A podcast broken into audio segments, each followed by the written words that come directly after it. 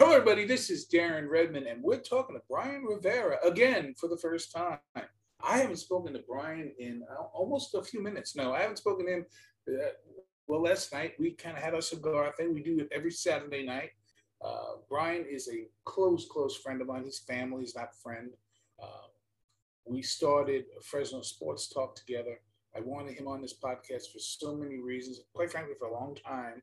Uh, and uh, he's going, he agreed this morning, um, he's going to come back from time to time um, because people, you know, if you listen to my podcast, you know, I like to go to certain people for information or for perspective. And there's nobody I trust more with sports and sort of culture, the sports culture, uh, than Brian Rivera. And uh, Brian, welcome to the show, my friend. Hey, Darren, thank you for having me. Yeah, I appreciate it. I appreciate it. Um, so I want to start here there's nobody that knows more about the Fresno Monsters than you, and um, thus junior hockey. When I talk to my friends back east, well meaning, and you know some of them too. I mean, our friends have cross you know pollinated. Um, explain junior hockey. What is junior hockey?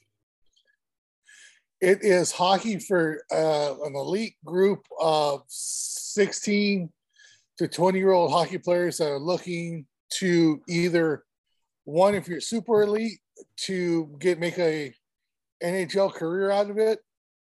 Uh, but really, it's just to play hockey as long as you can. A lot of the, a lot of the, the kids uh, end up going to college all over the country, a lot you know on the East Coast there, and they end up finding you know a lifestyle or a, a job that they like, and it, it takes them through college you know, sometimes people they kind of scratch their head, which makes me scratch my head when they say, "You mean they have to pay to play at least at, at the level that, that, the monsters are?"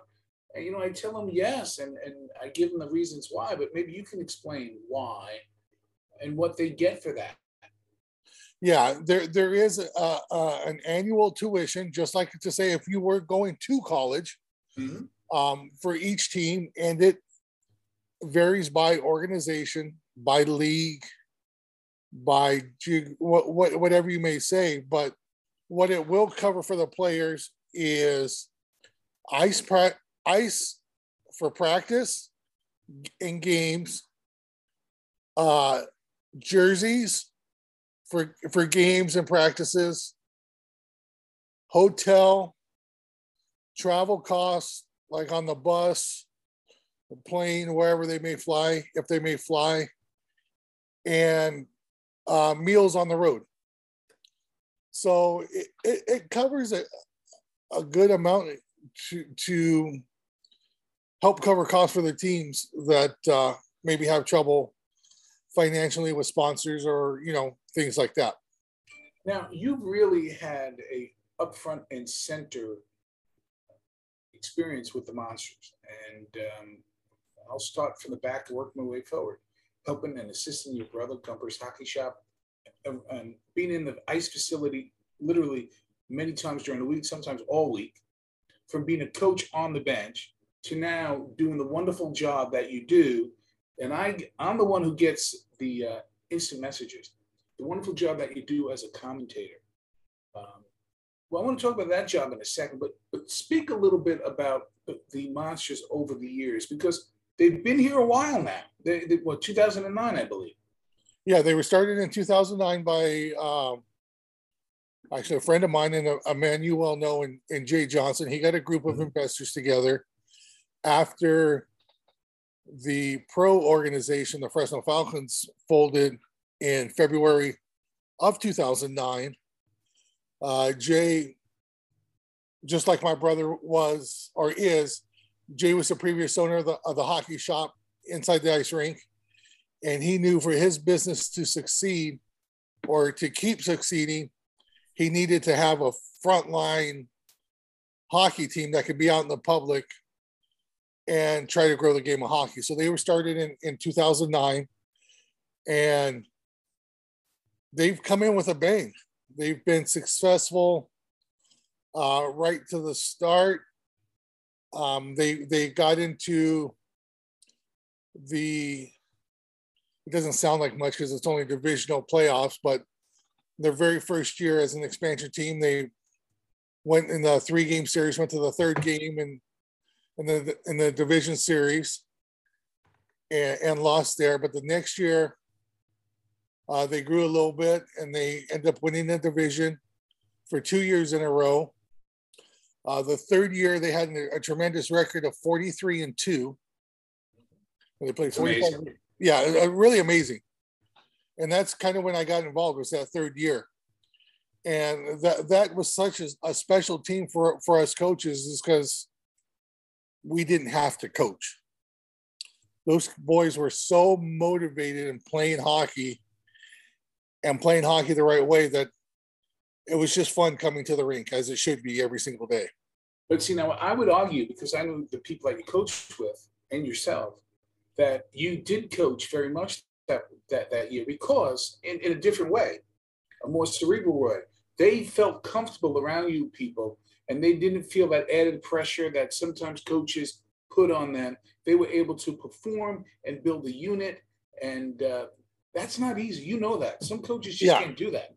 Right. Yeah. No, it was. Yeah, and I'm saying we didn't coach. We we coached right. them very hard during the week. You know, we gave them a, a, lot of things to run through their minds, to what to look for on the ice. You know, d- different opportunities, different weaknesses in other teams, and they absorbed it like a sponge. Mm-hmm.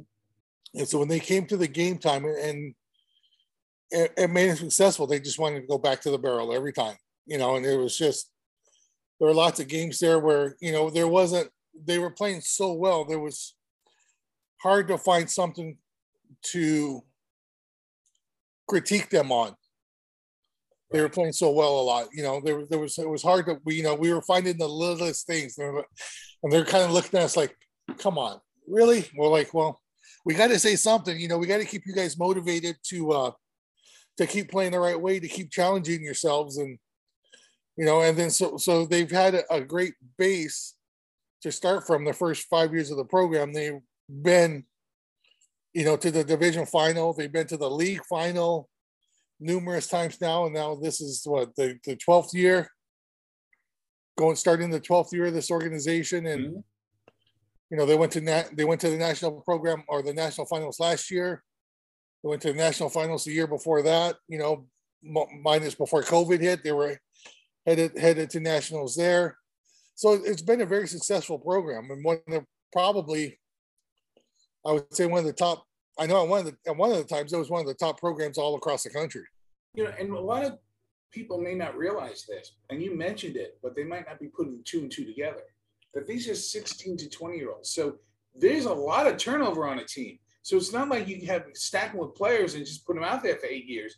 You have to constantly recruit and follow up and, and give them incentives to come back. Talk a little bit about that because that's not an easy thing to do. No, that that's really it's it's not a, a year-round recruiting process, but it's pretty much as soon as the season ends, you may take a, a couple weeks off as a coach just to recharge and you know relax the body a little bit, whatever you want to call it. And then right back on the recruiting trail, calling your contacts, you know, who had good seasons, you know, where's, you know, where can I look for players? There's there's scouting showcases all over the country. And I know at one time we were hitting there were showcases in the Los Angeles area, there's one in Las Vegas. There's one in Denver. There's one in Chicago.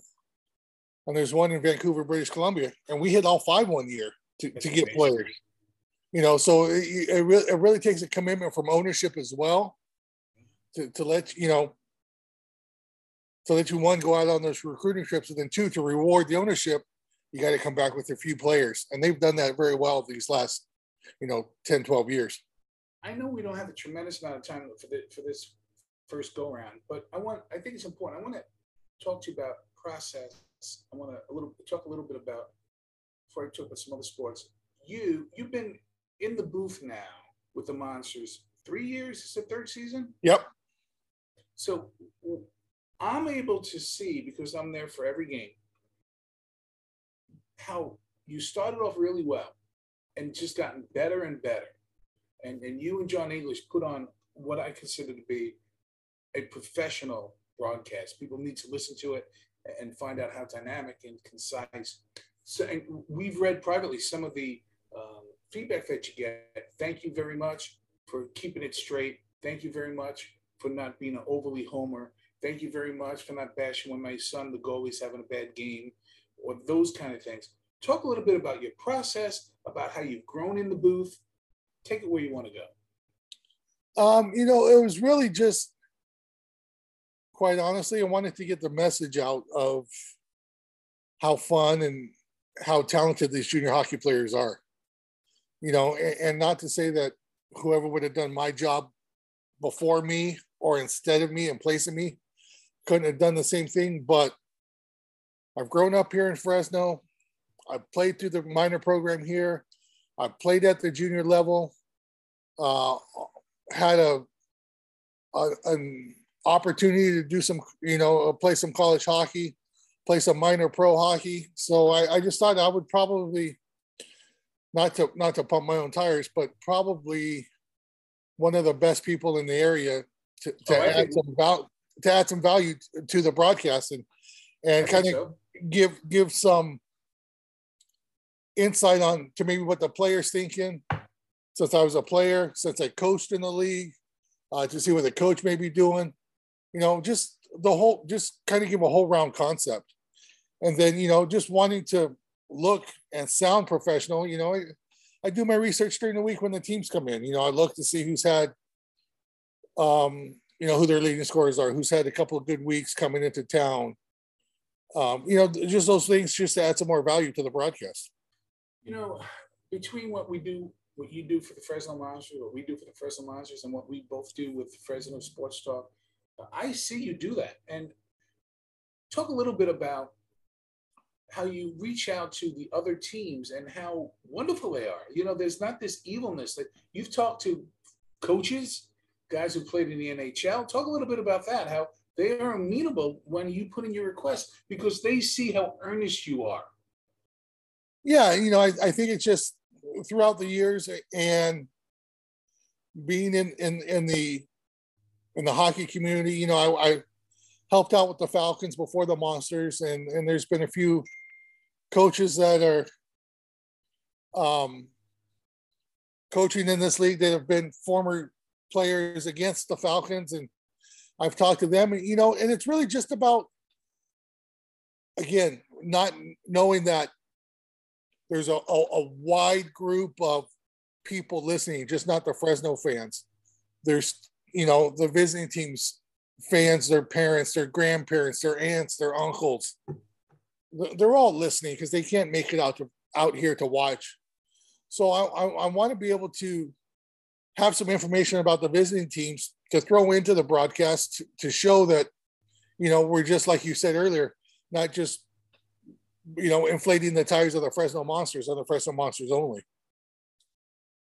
So, you know, and that's interesting too, because there could be nights where maybe the people watching and listening to you there are more visiting team people than our own because theoretically our own people are at this uh, you know at the arena correct yeah you know so i i've known in, in just actually even just this recent series uh season i should say we did an exhibition game and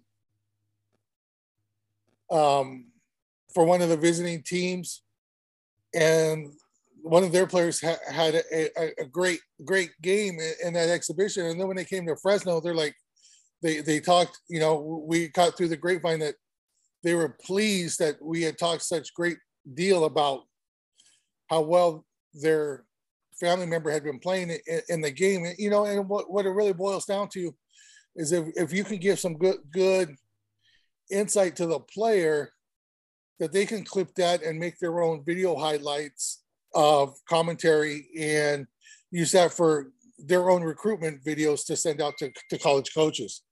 Oh, absolutely. And and that's the thing too. And you talk a little bit about you respect the game. You respect the game, you respect the league, you respect the player. Uh, that doesn't mean you're not going to be critical when you need to be critical. Uh, and um, so that's a good thing. Uh, Yeah. I, I want to ask you a, a little bit. I know, I know you have to go soon. Is you, we've also done a lot of work with the Grizzlies this year. Uh, well, you've covered all the games. I mean, you'd go to every single game of a homestand.